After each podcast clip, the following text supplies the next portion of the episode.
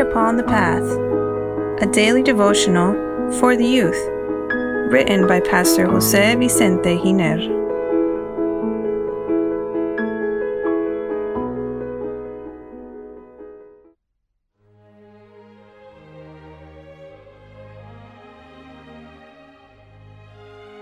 September 28, the deceit of the first day of rest.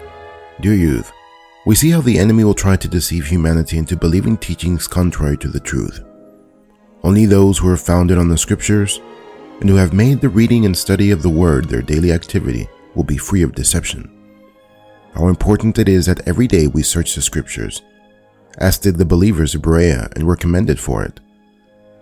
These were more fair minded than those in Thessalonica and that they received the word with all readiness and searched the scriptures daily to find out whether these things were so. Acts chapter 17, verse 11. The Lord Jesus himself urges us to deepen our study of the Bible. You search the scriptures, for in them you think you have eternal life, and these are they which testify of me. John chapter 5, verse 39. A thorough study of the Word will put us on safe ground and we will be vaccinated against the virus of deception. Most human beings will accept the false teachings of Satan when he impersonates Christ, the inspired pen says. As a crowning act in the great drama of deception, Satan himself will personate Christ. The Church has long professed to look to the Savior's advent as the consummation of her hopes. Now the great deceiver will make it appear that Christ is come. In different parts of the earth, Satan will manifest himself among men as a majestic being of dazzling brightness resembling the description of the Son of God given by John in Revelation. The glory that surrounds him is unsurpassed by anything that mortal eyes have yet beheld. The shout of triumph rings out upon the air Christ has come!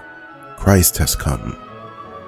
The people prostrate themselves in adoration before him, while he lifts up his hands and pronounces the blessing upon them, as Christ blessed his disciples when he was upon the earth.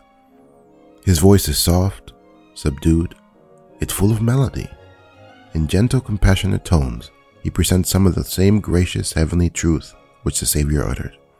He heals the diseases of the people, and then, in his assumed character of Christ, he claims to have changed the Sabbath to Sunday, and commands all to hallow the day which he has blessed.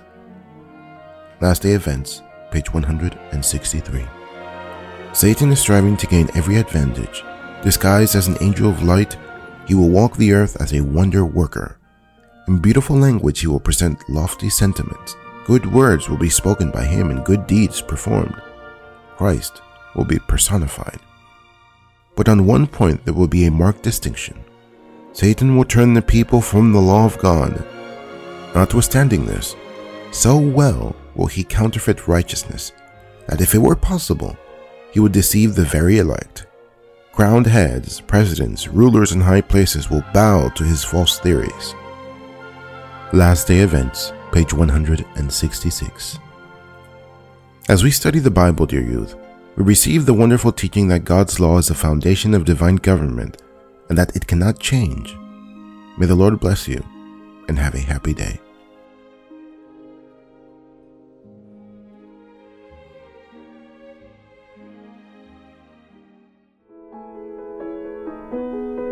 Please share this message that it may be a blessing to others as well.